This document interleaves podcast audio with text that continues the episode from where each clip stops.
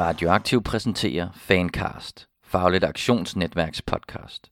En podcast, hvor vi undersøger hverdagens udfordringer på forskellige arbejdspladser. Det vil altså kooperativer, på byggepladsen, i børnehaven eller som arbejdsløs.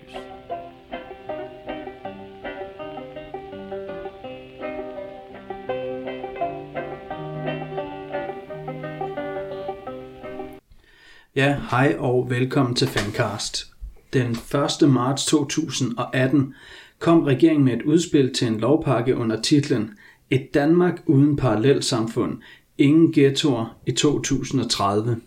Ifølge regeringen sigter udspillet mod et sammenhængende Danmark, som bygger på demokratiske værdier som frihed og retssikkerhed, ligeværd og frisind, tolerance og ligestilling. Et Danmark, hvor alle deltager aktivt. Ifølge regeringen er der for mange indvandrere og efterkommere af indvandrere, som ingen tilknytning har til det omgivende samfund, intet job, ingen uddannelse og manglende danske sprogkundskaber. Der er opstået parallelsamfund, mener regeringen, i bestemte almene boligområder, hvor mindst 25% af beboerne har en ikke-vestlig baggrund. Ifølge regeringens udspil skal et boligområde opfylde 3 af 5 kriterier for at være en ghetto. De kriterier handler om beboernes tilknytning til arbejdsmarkedet, andelen af beboere med ikke-vestlig baggrund, kriminalitetsniveauet, uddannelsesniveauet og indkomstniveauet. Med pakken følger en række redskaber, som kan tages i brug over for de så definerede ghettoområder. Disse inkluderer obligatorisk dagtilbud, altså at man kan tvinge beboernes børn til at gå i forskellige børnehave eller så videre. Sprogprøver i 0. klasse og sanktioner over for dårligt præsterende folkeskoler. Derudover skærpede strafzoner, det vil sige områder, hvor man får en højere straf for at begå en kriminel handling, end hvis man havde begået den samme handling i et andet geografisk område. Udspillet sigter mod at ændre beboersammensætningen i de listede boligområder. Man vil indføre forbud mod indflytning af modtagere af integrationsydelse. Men det centrale middel, man vil tage i brug, er altså fysisk nedrivning af familieboliger og øget salg af almene boliger. Målet er, at andelen af almene familieboliger i disse områder nedbringes til højst 40% inden 2030. Og en familiebolig, det er altså bare en almen bolig, altså som ikke er en ungdomsbolig eller en ældrebolig. Og udspillet det skal så finansieres fra de almene lejeres fælles renoveringskasse, Landsbyggefonden. Med et særligt greb på 12 milliarder kroner skal man rive ned og omdanne boligområder. Landsbyggefonden er stiftet af almene boligorganisationer for at støtte og udvikle det almene boligbyggeri gennem renoveringer og nybyggerier. Og den er finansieret af pligtmæssige bidrag for boligafdelingerne, hvilket betyder, at det altså er fonden, som skal betale det, og pengene kommer fra de almene boligers lejere. Fancast er jo sædvanen tro en podcast, som ikke taler med eksperter eller politikere, men med dem, som det vi taler om angår. Derfor er vi taget på besøg i Mjølnerparken for at diskutere udspillet fra beboernes synspunkt. Og her har vi næstforkvinde i Mjølnerparkens bestyrelse, som vi er hjemme hos og besøger. Det er dig, Janni. Vildsted. Tak. Ja, Janni Vildsted. Tak fordi du vil deltage. Og så har vi Camille, som bor på Tagensvej. Og tak til dig også, fordi du vil være med her. Selv tak. Ja, vi har tænkt at starte lidt med at tale om dengang Løkke og Støjberg kom til Mjølnerparken.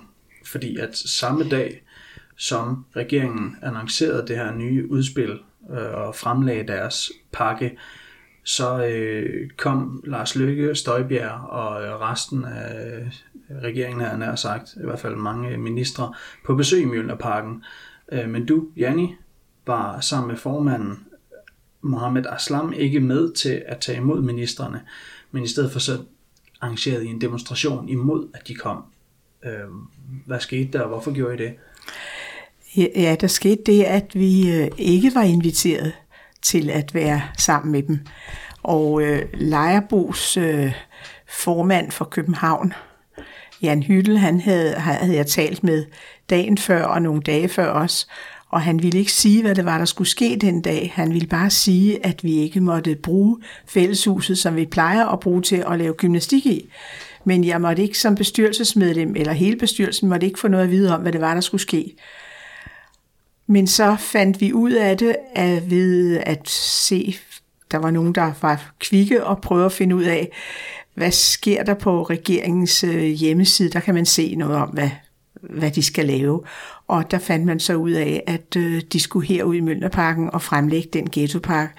Og så lynhurtigt fik vi lavet en demonstration, som mest røg ud på Facebook og lidt her i Mølterparken og sådan noget, men vi kunne slet ikke nå det, fordi vi havde kun faktisk natten før til at gøre det, og alligevel så kom der en 50-75 mennesker, der stod og demonstrerede. Men det var lidt underligt, at vi ikke var inviteret med til det møde.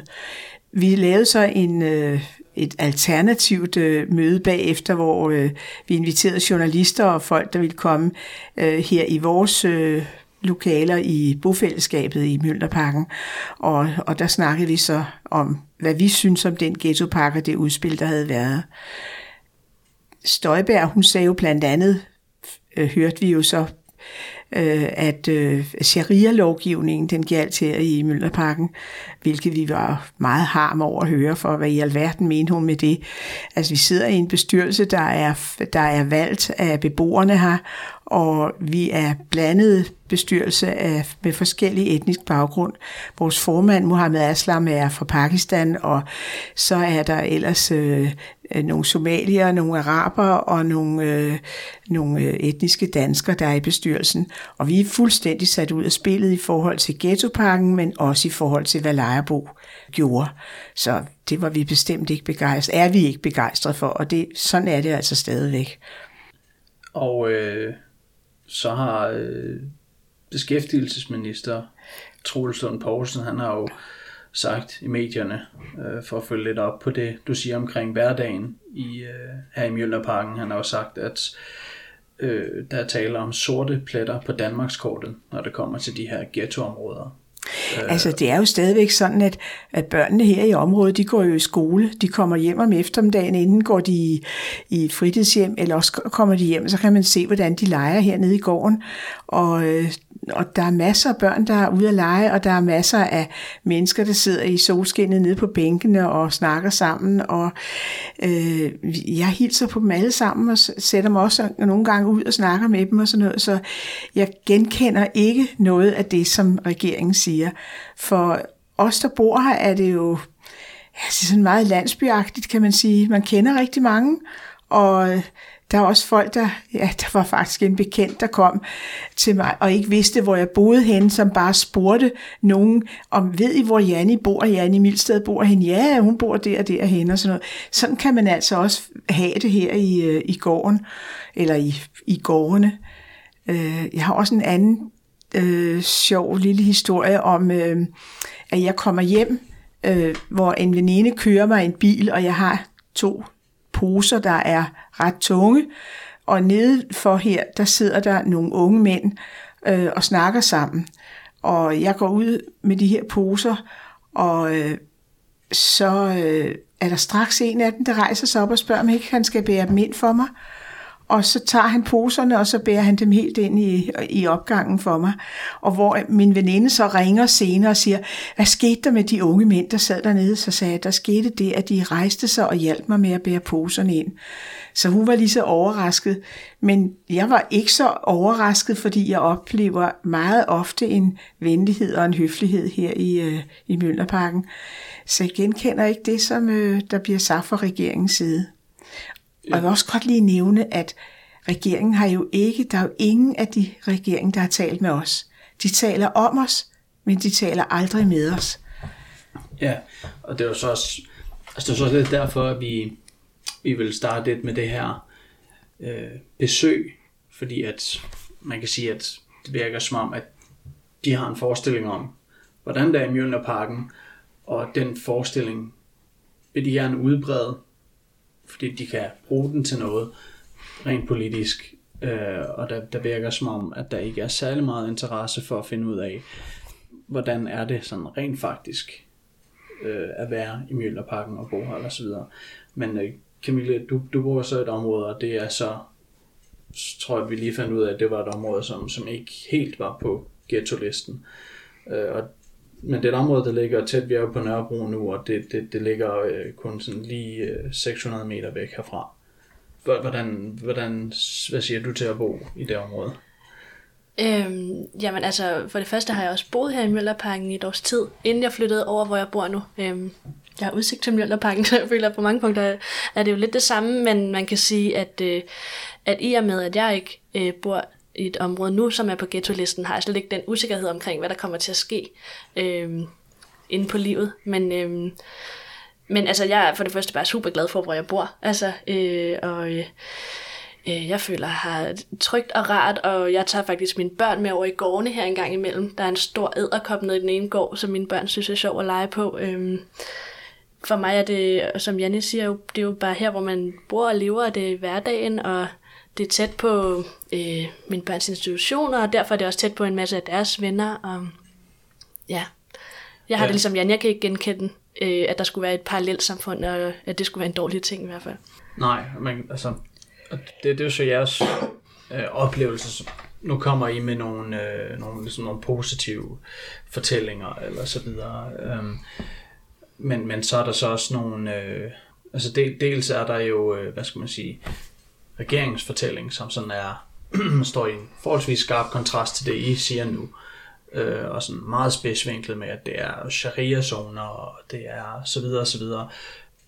Indimellem det, så vil der måske også være mange, der sidder og tænker, jamen, jeg har jo også hørt nogle historier, eller sådan, der har også for eksempel, så har der jo lige været en periode med skyderier i København, hvor at, hvis man så kigger på det her kort inde på Politiken.dk, så kan man se, at der er sådan nogle røde pletter nede omkring Mjølnerparken, eller sådan, og det er ligesom, at der bliver skudt lidt hernede omkring. Ja, altså, jeg vil gerne være ærlig at sige, at når, i de perioder, hvor bandekrigen har været sådan på sit højeste, har jeg også synes, at det har været utrygt at vide, at det skete så tæt på en. Ja. Men det er jo... På den måde, så tager banderne jo også alle de folk, der bor i områderne som gidsel, og det er jo ikke, det skal ikke gå ud over de stille og fredelige almindelige beboere. Så jeg synes, man kan ikke koble de ting sammen, og bandekonflikten er jo en konflikt, der skal løses med nogle helt andre midler. Det har ikke noget at gøre med, at man skal fratage folks sociale rettigheder og tvinge deres børn i institutioner. Jeg kan slet ikke se, hvor den kobling skulle komme ind. Nej, det er jeg meget enig i. Og jeg vil da heller ikke sige, at der ikke er nogen problemer i Mjølnerparken, men de problemer, som der er, dem har man jo i flere år prøvet at arbejde med at få løst. Altså man har lavet forskellige tiltag. For eksempel har der lavet en kvindeklub, der hedder Café Nora, hvor at man kan komme og både lære sprog og lære en hel masse andre ting. Også noget om sundhed, og man kan gå til fitness og til zumba og yoga og sådan nogle ting. Så der er gang i mange ting her. Der er også mange, der er selvfølgelig nogen, der er blandt de dårlige stillede, som er i nogle bander, men det er jo ikke noget, som man kan se hele tiden, fordi der er faktisk også nogen, rigtig mange, der tager uddannelser her. Og vi laver for eksempel sådan noget med, at vi hvert år så holder vi en fest, for en dimittentfest, hvor at vi både holder fest og spiser lidt og giver nogle gaver og sådan noget. Og der bliver flere og flere, der er med til får en uddannelse, en studentereksamen eller hvad det nu kan være. Så jeg tror, der var sidste år var en 25-30 stykker, og nu skal vi til at holde det igen i år og spændt på, hvor mange der egentlig er. Så derfor er det her samfund lige så blandet, som det er over hvor du bor på Tansvej, eller hvor nogle andre steder, det er jo blandet. Og selvfølgelig er der nogen, der har nogle problemer her, men det er jo også fordi, der er kommet nogle mennesker hertil, som har været traumatiseret fra en krig, og som man måske ikke har gjort nok for at hjælpe. Og man har jo så selv fra regeringen tidligere tider placeret folk her, hvor det var... Derfor er der måske mange med anden etnisk baggrund, og jeg har tit snakket med nogen, der siger, jamen de føler sig jo selvfølgelig også trygge ved, at der er nogen fra deres eget land, kan man sige, der bor her, som hvor man hjælper hinanden. Og det oplever vi jo også, når danskere tager til udlandet, så rotter de sig også sammen og bor i nærheden af hinanden. Så det er jo meget naturligt, at man gør sådan noget. Men det der, hvor vi måske mangler noget, det er, at alle føler sig integreret i Danmark. Men jeg synes bestemt, at der er gang i mange ting, som gør, at der er mange, der føler sig godt tilpas ved, at der sker alle de aktiviteter her. Ja, og hvad med selve begrebet ghetto eller parallelsamfund? Hvordan har I det med, at det ligesom bliver brugt? Det er rigtig dårligt. Ja. Det er rigtig dårligt med det ghetto. Og det er også de ting, der er baggrunden for, at det er en ghetto. For eksempel tæller man jo ikke udenlandske uddannelser med. Dem regner man jo ikke for noget. Hvis der kommer en, der er ingeniør, eller der har en anden uddannelse fra deres hjemland, så gælder det ikke her i Danmark, og det vil sige, så bliver de regnet med blandt nogen, som ikke har en uddannelse, og det er ikke særlig godt.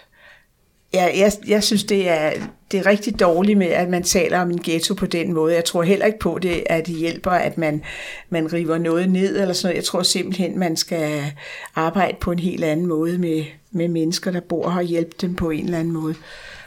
Ja, jeg tænker også, at altså egentlig ghettobegrebet, altså det bliver jo sådan decideret kontraproduktivt at snakke om boligområder på den måde, fordi at det jo det stigmatiserer de steder endnu mere, så sådan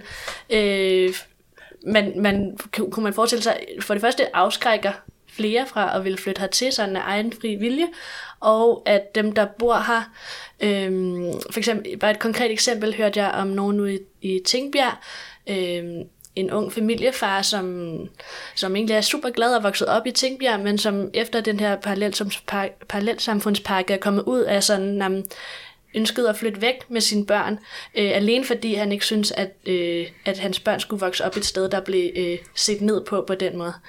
Fordi han mener, at det ligesom er skadeligt for hans børns selvfølelse og ligesom integritet og glæde ved at bo et sted. Der er jo også mange af dem, som jeg talte om, der får en uddannelse, de flytter jo også herfra, fordi det netop ikke er populært at bo her, så prøver man at komme et andet sted hen, ikke? Og man kan heller ikke få familiesammenføring, hvis man bor her.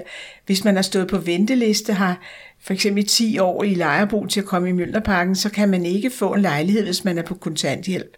Det er da også fuldstændig uretfærdigt, at det ikke gælder, for at der ikke er lige ret for loven, kan man sige. Ikke?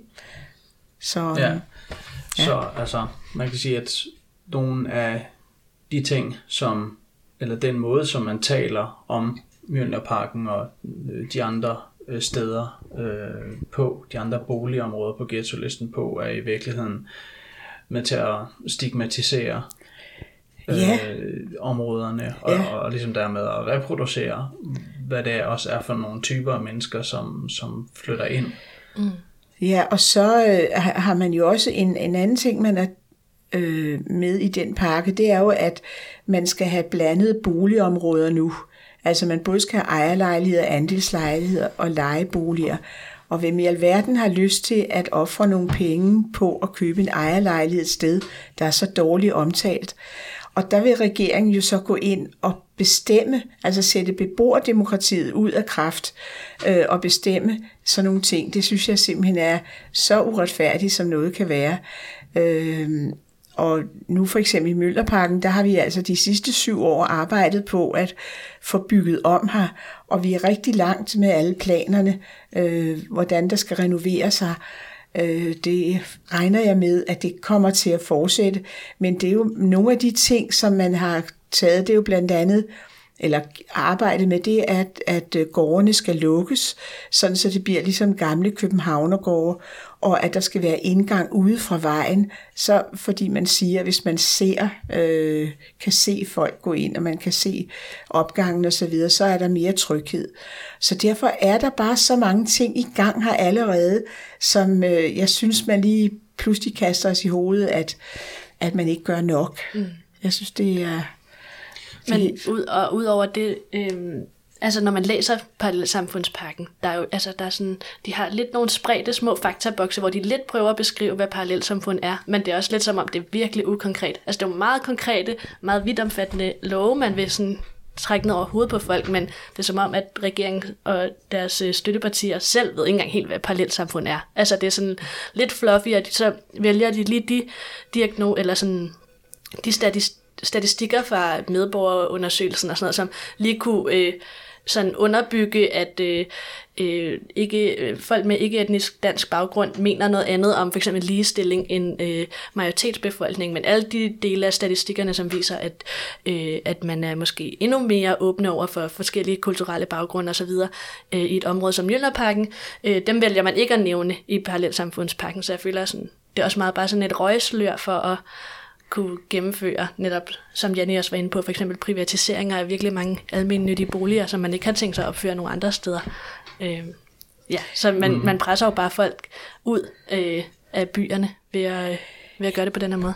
Jeg tror også, der er en anden dagsorden, og den større politisk dagsorden, som man skjuler. Og en, der sagde, det var ligesom at have det i en sangskjuler, det her. Men altså, man vil jo gerne fra regeringens side privatisere alting. Man har jo faktisk allerede, kan man sige, smadret temmelig meget andelsbevægelsen, altså med, og nu vil man altså også gøre noget ved lejerboligerne. Mm. Og det tror jeg, det er det, som der ligger som en politisk dagsorden for de borgerlige partier. Man kan jo se, at man sælger ud af arvesølle, skulle man til at sige, altså hvordan det går med, man har solgt postvæsenet og Seruminstituttet og så videre, en hel masse ting, hvor man ønsker, at det skal privatiseres i stedet for, og det tror jeg, det er det samme, man gør, så jeg synes, det er ret væsentligt, at vi bekæmper det, at lejerne har en mulighed for at få nogle lejligheder, de kan betale, og at man har et beboerdemokrati også. Ja, hvis vi prøver at gå lidt over til at tale om sådan selve pakken og dens udformning, så er et af de ting, som regeringen siger, at pakken den sigter til, er at ændre på beboersammensætningen i områderne. Og her går det især ud på at stoppe indflytningen af ydelsesmodtagere til de her pågældende områder. Og så kan man sige, at det egentlig ikke en god idé. Vi kan jo trods alt konstatere, at der er flere her, som er på kontanthjælp og så videre. Og er det så egentlig ikke en god idé at få nogle ressourcestærke ind, i stedet for ligesom at beholde alle de socialt udsatte i det her område? Men altså, så skal man jo gå med på den antagelse, at det er en forkert flok beboere, der er her. Det vil jeg nok stille spørgsmålstegn ved for det første. Og så for det andet, hvis nu man så forestillede sig, at man oprettede tilsvarende billige boliger en masse andre steder, sådan at alle mennesker i det her land reelt kunne få et sted at bo til en pris, de kunne betale, så ville det være noget andet. Men jeg synes, at lige nu så er det bare sådan der, sådan at udstede folk socialt, altså det er på en eller anden måde, der er sådan, jeg opfatter lidt, der er sådan et eller andet fattigdomshad også i det, på en eller anden måde. På den måde er der også et klassespørgsmål, det handler ikke kun om kultur. Man kan sige, nu har man jo de her sådan der lidt mere positive, fleksible adgangskrav, altså sådan at hvis man har en uddannelse, er under uddannelse eller under arbejde, så kan man nemmere, så kan man komme før på listen. Det er jo sådan den negative udgave, altså hvor at hvis du er på kontanthjælp, så kan du så ikke flytte ind i det her område. Min opfattelse er ikke, at det er en god ting. Jeg ved ikke, hvad du vil tilføje. Nej, men jeg er enig med dig i det.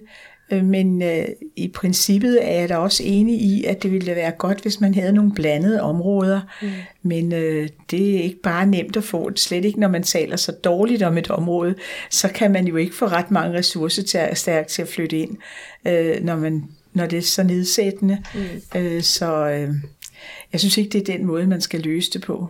Og lige sådan, at man heller ikke kan få familiesammenføring, hvis man bor her. Det er da også helt horribelt, at det er tilfældet. Det er også bare i det hele taget at snakke om folk på den måde. At fordi at du er på kontanthjælp, så skal du være dårligere stillet end så mange andre. Altså det er sådan bare hele den diskurs, der er sådan så uhyggelig på en eller anden måde. Bliver mere og mere omfattende. Og en ting er at snakke om folk på den måde, nu bliver det sådan reelt på papiret udslagsgivende for, hvad for nogle rettigheder du har, at man gør forskel på folk. Ja. Mm.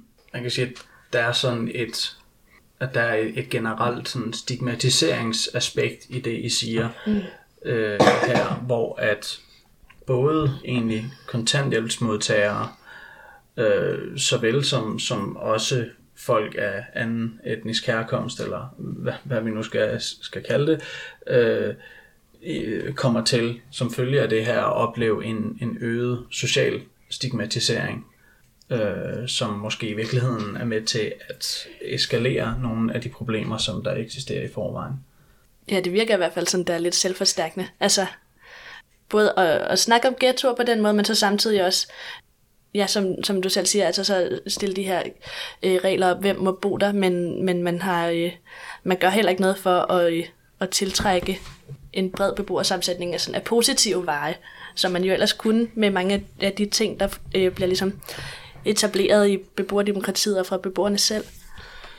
Ja, og det er jo lige præcis det der med positive veje, fordi jeg synes, at rigtig meget af det, der ligger i ghettoparken, det er jo straf. Det er straf hele vejen igennem. Der er ikke noget opløftende i det. Det er også en straf, at man siger, at alle børn skal i en børneinstitution fra de 1 år, hvis de bor sådan et sted her. Samtidig med, at man jo udmærket godt ved, at der slet ikke er personale nok i de forskellige institutioner, og at man lægger op til, at man bruger rigtig meget tid på at registrere ting, i stedet for at have med børnene at gøre. Så jeg har bestemt ikke noget imod, at børn skal gå ind i institution, men jeg synes også, man skal sørge for, at der er det personale, der skal være. Og så den tvang, at hvis man bor her, så skal man altså have sit barn i en vuggestue, når det er 1 år. Hvis man bor derovre, hvor du bor, så er det ikke nødvendigt. Så det er jo også en underlig måde at straffe folk på. I stedet for, at man kunne sige, at man havde nogle sundhedsplejersker osv., der kunne motivere forældrene til, at det var en god idé, deres børn kom i en børneinstitution, så er det altså noget, de skal, og ellers bliver de trukket i penge. Mm. Altså hvis man nu skulle se det lidt, hvis man skulle prøve at tage nogle af regeringens argumenter eller den måde, de sådan fremlægger det på, ikke? Fordi at de vil jo sige, at det vil være sådan noget med, der er problemer i de her ghettoområder. 2. Der er problemer med, altså der er både sociale problemer, og så er der parallelsamfundsproblemer, altså at der er opstået nogle områder, hvor der er en anden kultur, som ikke er en dansk kultur på en eller anden måde. Og for ligesom at bryde det her mønster, så kan vi ikke bare acceptere, at det er sådan, som det er, at der er paraboler, alt for mange paraboler, og sådan, man kan gå ud og se, at så er der mange paraboler osv., så nu bliver vi nødt til at, ligesom at tage fløjlshandskerne af, og så bliver vi nødt til at skabe en række sanktioner. Fordi det er jo egentlig det, dybest set, at den her pakke, eller i hvert fald en af de store aspekter af det, der man har skabt en mulighed for at sanktionere, og det er jo så dels, at man kan sende der folks børn i daginstitutioner fra de er 1 år gamle, at de skal bestå nogle sprogtest, og man kan sanktionere på forskellige måder. Eller sådan.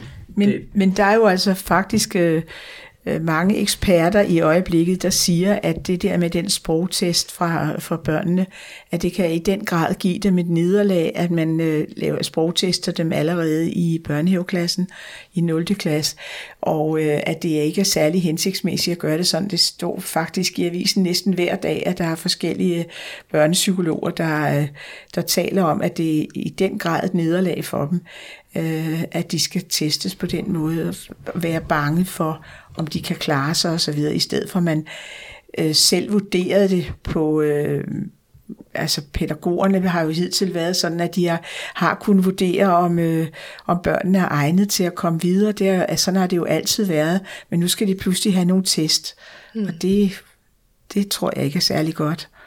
Ja, jeg tænker, altså i det hele taget, der er mange selvmodsigelser i det også, for igen at komme ind på det der med daginstitutionen. Jeg tænker, så kan det godt være, at man vil tvinge helt små børn i institution, og så skal de lære om såkaldt danske kulturer og traditioner som påske og jul og fastelavn. Men jeg tænker, at en forældre, som er blevet tvunget til at sende sit barn afsted imod forældrens ønske, måske følte den forældre, at barnet havde godt af at gå derhjemme i længere tid.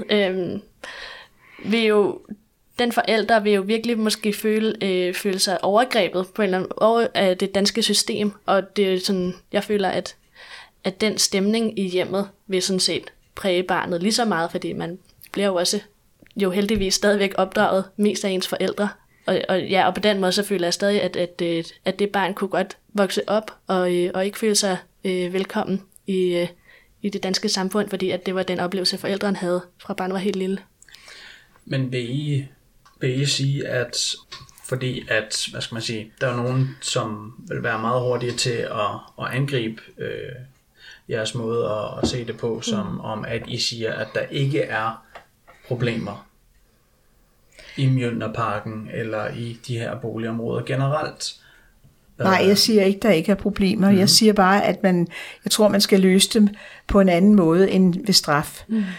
Og for eksempel har bestyrelsen her i Mølterparken i flere år lavet en julefest, og den julefest, den har vi så lavet, uden at der er religiøse sange i. Der har vi hele tiden haft nogen, der kunne underholde med forskellige ting.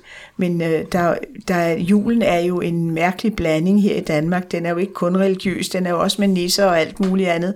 Og det har vi så holdt os til, at det var sådan noget. Og vi har haft juletræ.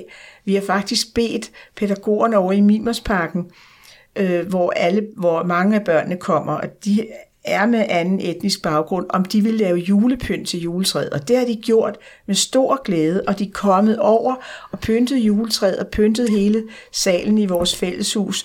Og vi har leget og danset og hørt historier og alt sådan noget. Og jeg synes, det var så sjovt. Og det synes jeg, der er en dejlig måde at gøre tingene på, og vise, at vi kan være sammen, sådan, så det både er børn med anden etnisk baggrund, og som pynter træet, og så danske børn også, som er der. Jeg synes, det må være en langt bedre måde, lige så vel som vi også holder fastelavnsfester, og så holder man også en Eid-fest her, som er muslimernes fejring, og det gør vi så også, og der inviterer man jo også alle, der kommer jeg jo også, selvom jeg ikke er muslim.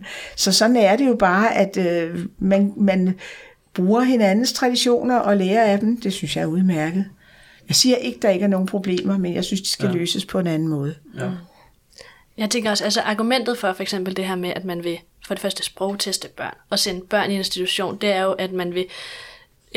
regeringspositive argument er jo sådan, at vi skal sikre, at alle børn har en lige mulighed for at klare sig godt i uddannelsessystemet, og at det er danskkundskaberne, der ligesom skulle sådan være afgørende for det. Jeg tænker også i hvert fald, at det giver ikke mening så, at man over en lang årrække for eksempel har skåret på hele daginstitutionsområdet, og som Janni var inde på, har institutioner, hvor at personalet er super presset, der er virkelig mange børn per voksen. Hvis man vil gerne opfange de børn i de almindelige institutioner, som har det svært, eller som har det svært sprogligt, så kunne det også være en idé at kaste nogle ressourcer i at skabe nogle bedre institutioner. Det kunne også være, at der ville være endnu flere forældre, der så havde lyst til at sende deres børn i institution, hvis de kunne se, at det faktisk var et sted, hvor der var plads og mulighed for det enkelte barn til at udvikle sig sådan sundt i det pædagogiske arbejde. Ja, vi har været lidt inde på det før, men hvis I nu ikke synes, at den her plan, som regeringen så har fremlagt for, hvordan man så betragter de her problemer, er noget, som kommer til at virke, hvorfor tror I så, at politikerne de kommer med den? Der er 100% stemmer i den, og der er valg, og der skal i hvert fald udskrives valg inden næste sommer, ikke? Jeg tror desværre, at det er en agenda, som der er rigtig mange... i den danske befolkning, der køber ind på, og det ser ud til, at regeringen er handlekraftig, når de kommer med så vidt omfattende en plan, og hiver hele 7-8 ministre med til pressemøde i Mjølnerparken, og virkelig viser, at nu har vi fundet ud af, hvordan vi kan løse det her integrationsproblem. Og de har jo ligesom lovet, at der ikke skulle være parallelsamfund inden 2030. Jeg tænker 100%, at det er spin- og symbolpolitik, men det er desværre spin- og symbolpolitik, som har ægte, konkrete hvad kan man sige, konsekvenser for dem, det går ud over. Mm. Jeg synes også, at man hele tiden sådan hugger nedad, som du også var lidt inde på før, ikke? Altså man ser ned på folk, og man taler ned til dem, for man skal hele tiden have nogle syndebukke, som kan være årsag til, eller bliver udlagt som årsag til problemer, som er i vores samfund. Og der har jo altid været forskel på folk. Altså der har jo altid været forskellige typer mennesker, forskellige nationaliteter. Så jeg synes, det er en meget, meget, meget dårlig måde, at regeringen taler så negativt om folk med anden etnisk baggrund, med anden hudfarve og så videre. Jeg hørte lige om en, der sagde, at han var blevet stoppet 7 gange på en dag af politiet i sin bil. Så han var nødt til at køre hjemmefra tidligere på arbejde, fordi han vidste, at han ville blive stoppet så mange gange, fordi han havde en brun hudfarve. Ikke? Ja. Altså det er jo utrolig ubehageligt, og det gør jo ikke, at folk bliver glade for at være her. Det gør jo ikke, at de bliver integreret på en ordentlig måde, hvis ikke de bliver behandlet godt hele tiden. Mm. Og en anden ting ved det, som jeg også tænker, som Janni også var inde på tidligere, det var netop den der sådan neoliberale, altså privatiserings diskurs, ikke? Altså at man man får lyst til at minde sig selv og hinanden om, hvem det er, der vinder på, at man på den måde privatiserer så store dele af den almene boligsektor. Det er jo en vis sektor, eller hvad kan man sige, segment i den danske befolkning. Og de kan jo kun vinde ved det, ved at man taler ned om andre på en eller anden måde. Så ja, altså vi har været inde på det.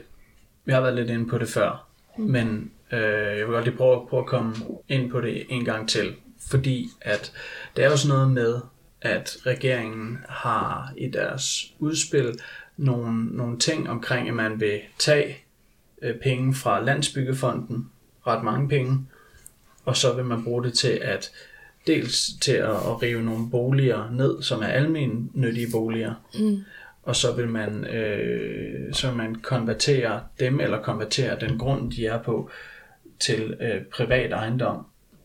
Ja. Det er da også utroligt frækt, man bare kan gøre sådan. Ja. Jeg synes, at det er himmelråbende frækt, at man simpelthen bare kan gå ind og sige, det er jo faktisk vores ejendom, altså det er jo beboernes det her, og så kan man gå ind og sige, nu snupper vi nogle af dem og river nogle af boligerne ned og sådan noget, uden at finde ud af, hvor skal de folk så bo, hvor de river boliger ned. Det har man jo ikke nogen planer om. Der er simpelthen borgmester rundt i landet, som har sagt, de er chokeret over, at man kan gøre sådan, for de har slet ikke boliger nok til de mennesker, der kommer til at mangle en bolig. Og så den angst, folk også får, kan man risikere, at boligen bliver revet ned? Kan man risikere, at jeg står på gaden, eller hvad? Altså, der er ligesom ikke nogen løsning på det. Og det der, man tager af Landsbyggefondens penge, det er jo altså penge, som alle lejere i alle almene boliger har været med til at betale ind til.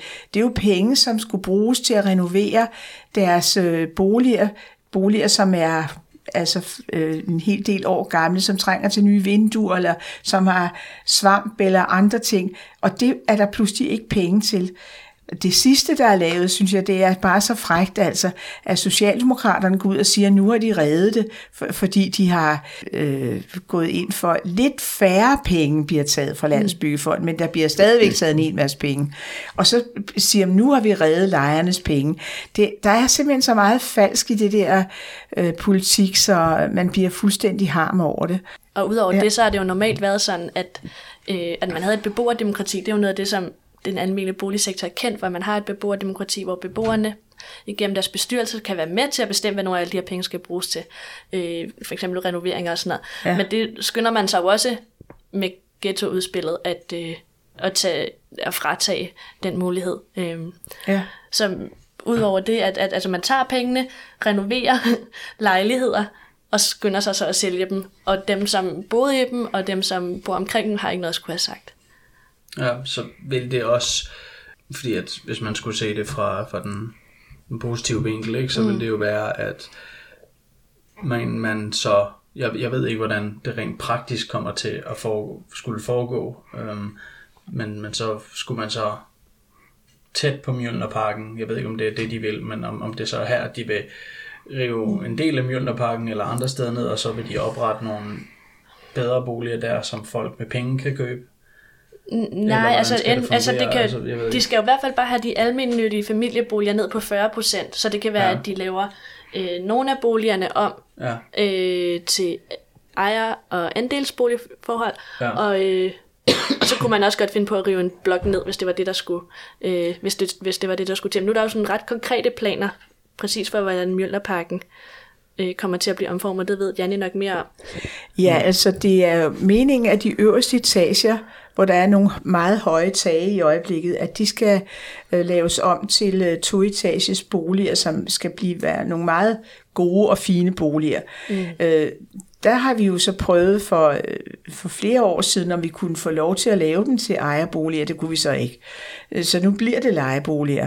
Og der bliver så bygget tagterrasser og sådan noget, så det bliver fantastisk flot. Og alle facaderne bliver lavet om, og altanerne bliver renoveret, og vinduerne bliver skiftet ud. Så der er rigtig mange ting, der er i gang med. Der er i gang i forvejen. De er fuldstændig i gang. Ja. Så men jeg ved ikke, om du byttede om på ejer og lejer. Altså, hvad ender de med at blive, de der... Lejeboliger. Det bliver lejeboliger. Ja, det bliver lejeboliger.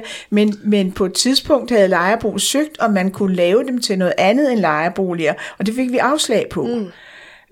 Så det bliver lejeboliger, og men det synes jeg, der er udmærket. Ja, men hvordan vil man så få det ned på 40%? Jamen det vil vi da ikke have ned på 40%. Den her plan har vi i Lejerbo, det er vores plan i så lang tid har vi haft det. Og der ligger jo et stort stykke arbejde med både at snakke med beboerne, og snakke med Lejerbo, snakke med arkitekter og byplanlægning, Københavns Kommune og Landsbyggefonden. I øjeblikket er det sådan, at Landsbyggefonden og Københavns Kommune har jo givet nogle penge. Landsbyggefonden har givet mange penge til den renovering. Så hvis man vil bremse noget af det her, så vil det være et pengespild uden lige og et arbejdsspild uden lige. Og som sagt har det altså været 7 år undervejs, og nu er vi så langt, sådan så arkitekterne er faktisk meget langt med tegning, og når de skal sendes i udbud nu her snart, ikke? Så det vil være helt horribelt, hvis man river noget ned her. Og alt det, man gør her, det er jo for at sikre tryghed og alle sådan nogle ting her. Så jeg tror, det bliver et fantastisk spændende område, når vi får renoveret her.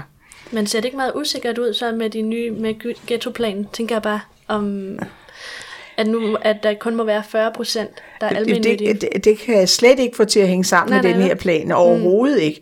Så jeg ved ikke, hvad der vil ske, men...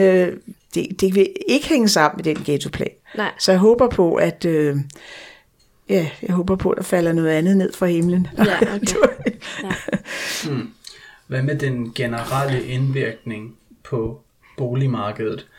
Jeg tænker på, i forvejen så har der været en udvikling på det danske boligmarked, især i de større byer, hvor at de billige boliger ligesom forsvinder.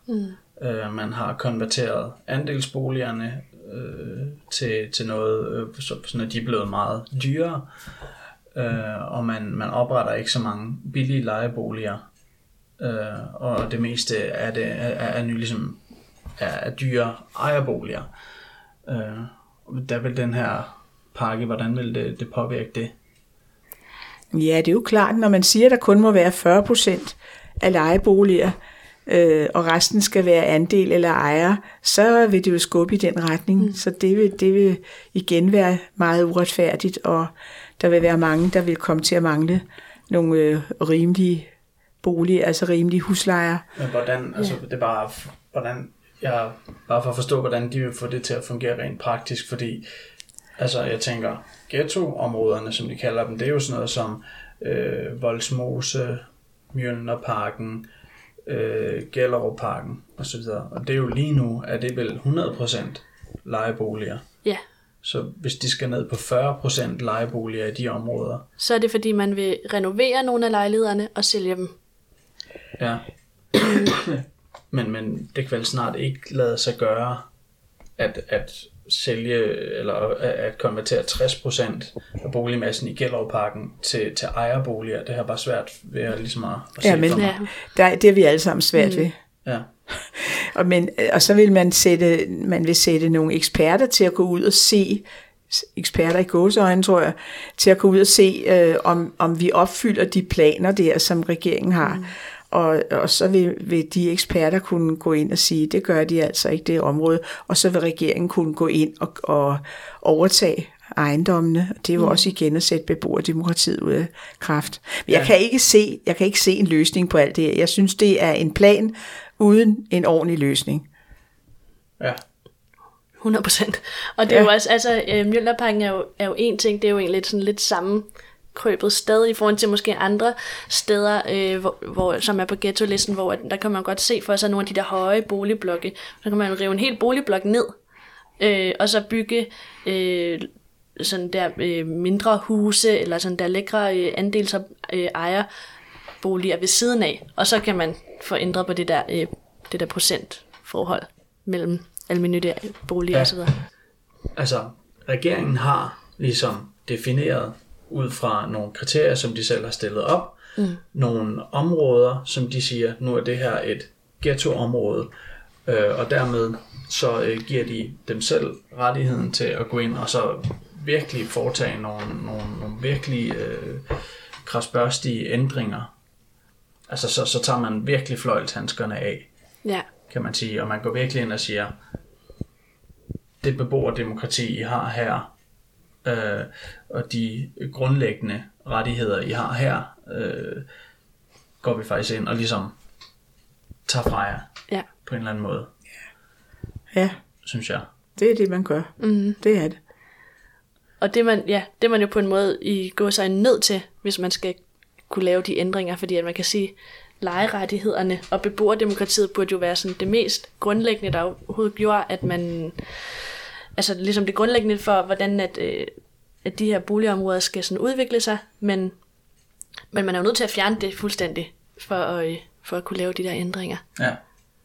Hvis jeg sådan skal komme med mine egne tanker, så er det nok, at man tager en del af befolkningen, som i forvejen forholder sig til samfundet som noget, der ligesom sker for en. Mm. Altså folk, som på en eller anden måde ikke er inde i samfundet på en måde, hvor de føler, at de har muligheder og magt og så videre til at ligesom at gøre ting, og det gør, at de har en masse problemer, for eksempel med, de får ikke uddannelse og så videre. Og så går man ind, og så definerer man deres områder på nogle bestemte måder, så tager man nogle enormt kradsbørstige værktøjer i brug over for dem, eller sådan. Og så altså igen med til at reproducere deres opfattelse af samfundet som noget, der ligesom rammer dem udefra, og ikke noget, som de er en del af på en eller anden måde. Og det synes jeg nok er et af de største problemer med den her pakke. Ja.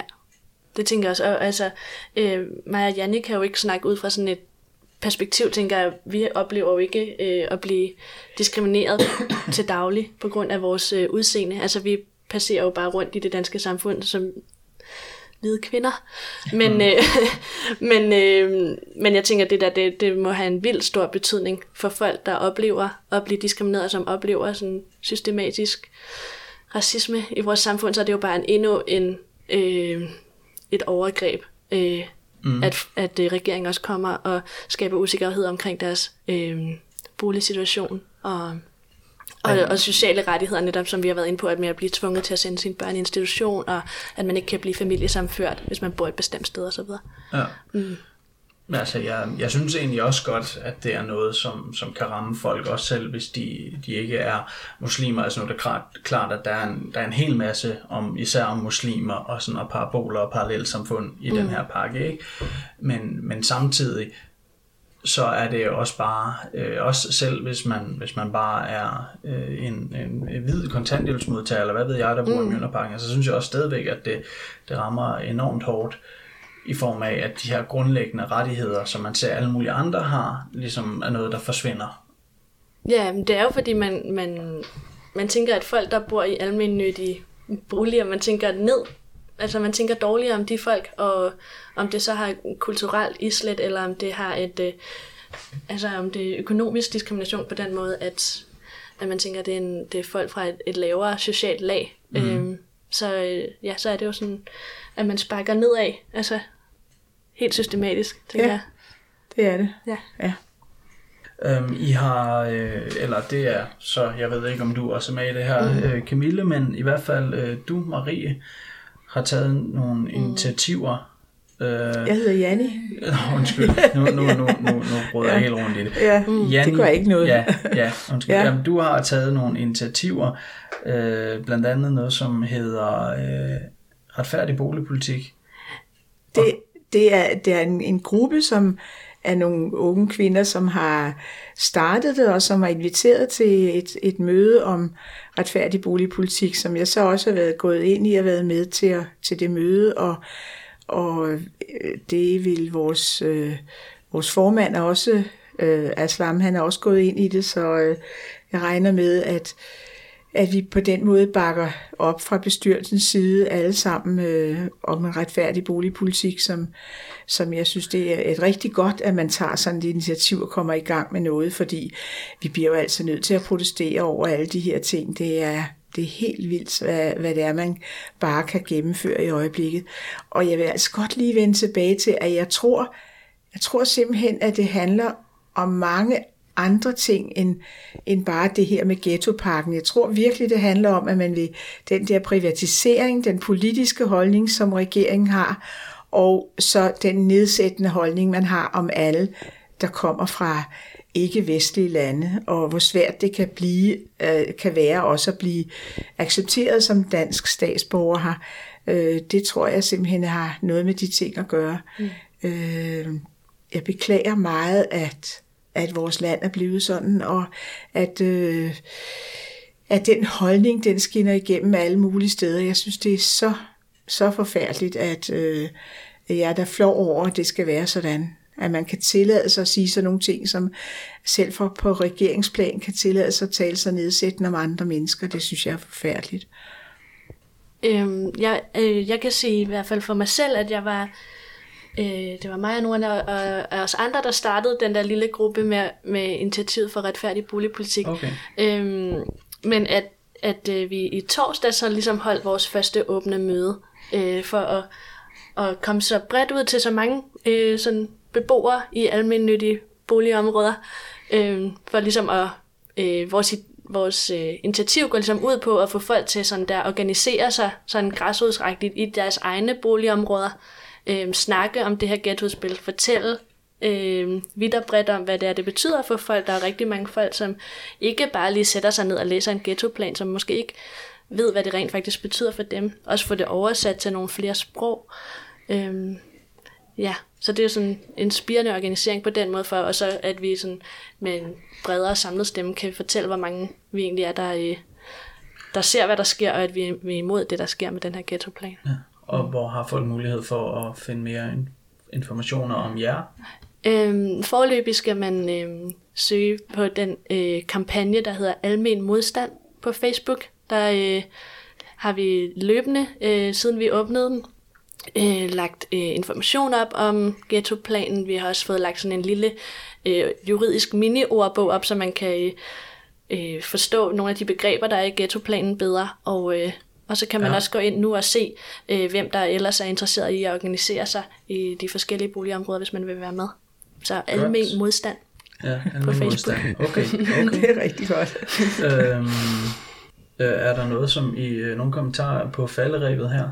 Jeg tænker bare på, at det er meget sjovt, fordi når jeg kommer nogle steder i byen og fortæller min adresse, så siger folk altid, Mjølnerparken, hvordan er der bo der? Mm. Altså, man kan lige så godt berede sig på med det samme, at man skal forklare, at man faktisk er glad for at bo i Mjølnerparken. For de fleste, de hører kun dårlige ting. Mm. Og det er også det, man tit hører. Der sker jo nogle ting rundt omkring i hele byen, som ikke er særlig godt. Men altså nogle forbryderiske ting af en eller anden slags. Men sker der noget sådan et lille stykke fra her, så bliver der alligevel sagt i nærheden af Mjølnerparken. Ja, det er rigtigt. Og det irriterer os alle sammen rigtig meget, at der ikke bliver sagt, det sker i Guldbergsgade, eller hvor det nu er henne. Det er i nærheden af Mjølnerparken, ikke? Så er vi altså alle sammen hængt ud for nogen, der bor her. Ja. Så ja. Jeg synes, der er. Jeg vil godt slutte af med at sige, at jeg synes, der er dejligt at bo her. Jeg er glad for at bo her, og der er nogle problemer, og dem skal vi prøve at løse, men ikke løse med straf. Tusind tak, Janni og Camille, fordi at I vil deltage i interviewet her. Selv tak.